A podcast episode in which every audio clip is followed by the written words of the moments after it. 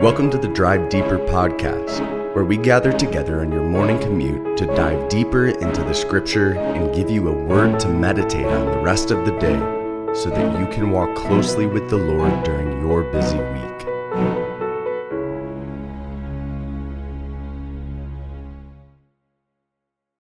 Today we'll be looking at a couple of verses in Mark chapter 15 and asking the question Will you stand up for the crucified king today?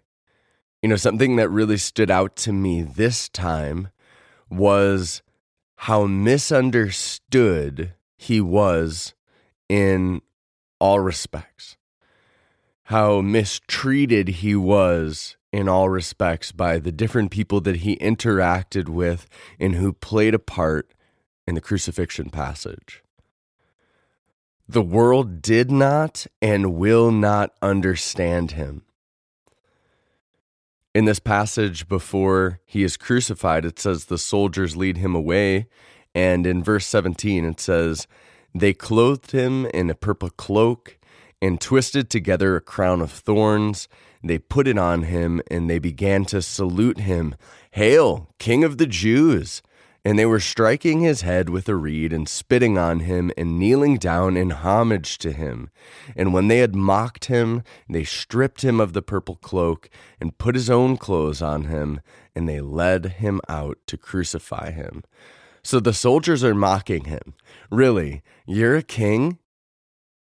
You're being crucified. No king is crucified.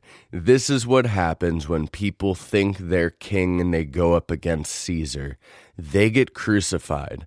Oh, but we'll give you a crown and we'll give you a royal cloak and we'll salute you and hail you and bow down to you, King of the Jews. But what kind of king are you? You're no king at all. So the soldiers misunderstand. They see his crucifixion as weakness, as defeat. And yet, in their crowning him and, and adorning him with royal garment and saluting him and hailing him, he is being enthroned as the Savior King that he truly is. As he's lifted up upon the cross, he shows himself to be the true king. He was tested and misunderstood and questioned by the religious people and religious leaders. Verse 29 says, And those who passed by derided him, wagging their heads and saying, You who would destroy the temple and rebuild it in three days, save yourself and come down from the cross. So also the chief priests with the scribes mocked him to one another, saying, He saved others, cannot he save himself? Let the Christ, the King of Israel, come down from the cross, that we may see and believe. So the people say, What kind of Savior are you? You saved others, and you can't even save yourself. You want us to place our trust in you as the King, as the Christ, as the Savior? Okay, come down from the cross. And you hear the hiss of the serpent behind this as he's tempted one last time away from the cross, away from completing his work. But in dying on the cross, he shows himself to be the ultimate Savior who's willing to pay our price of debt, take the wrath of God upon himself so that we can be forgiven, so that we can be released from sin and be saved. And finally, he's reviled by criminals. It says at the end of verse 32 those who were crucified with him also reviled him. Oh, you're the Son of God. Really?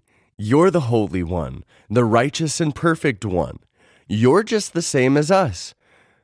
We're being crucified for the wrongdoing that we've done. How about you? Oh, you're innocent. That's why you're up here. Okay, sure. Son of God. So he's reviled by criminals. And yet, we know that God is faithful to reveal himself to the world who does not understand him.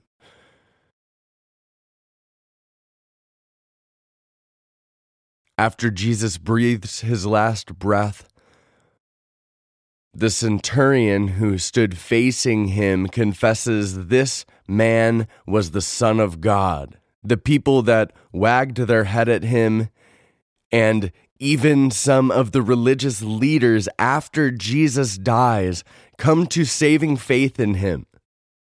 And one of the criminals who is crucified on a cross next to Jesus becomes the first person recorded in the scripture to confess his belief in the crucified king.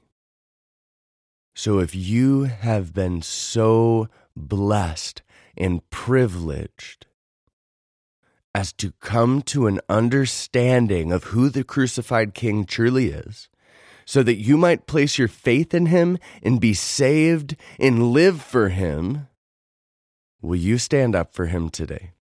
Because the world misunderstands him just as dramatically as the soldiers, the religious and the religious leaders, and the criminals did the day he was crucified. Will you be the one to open your mouth and share the truth of who he is so that others might understand, see him for who he truly is, place their faith in him, and be saved?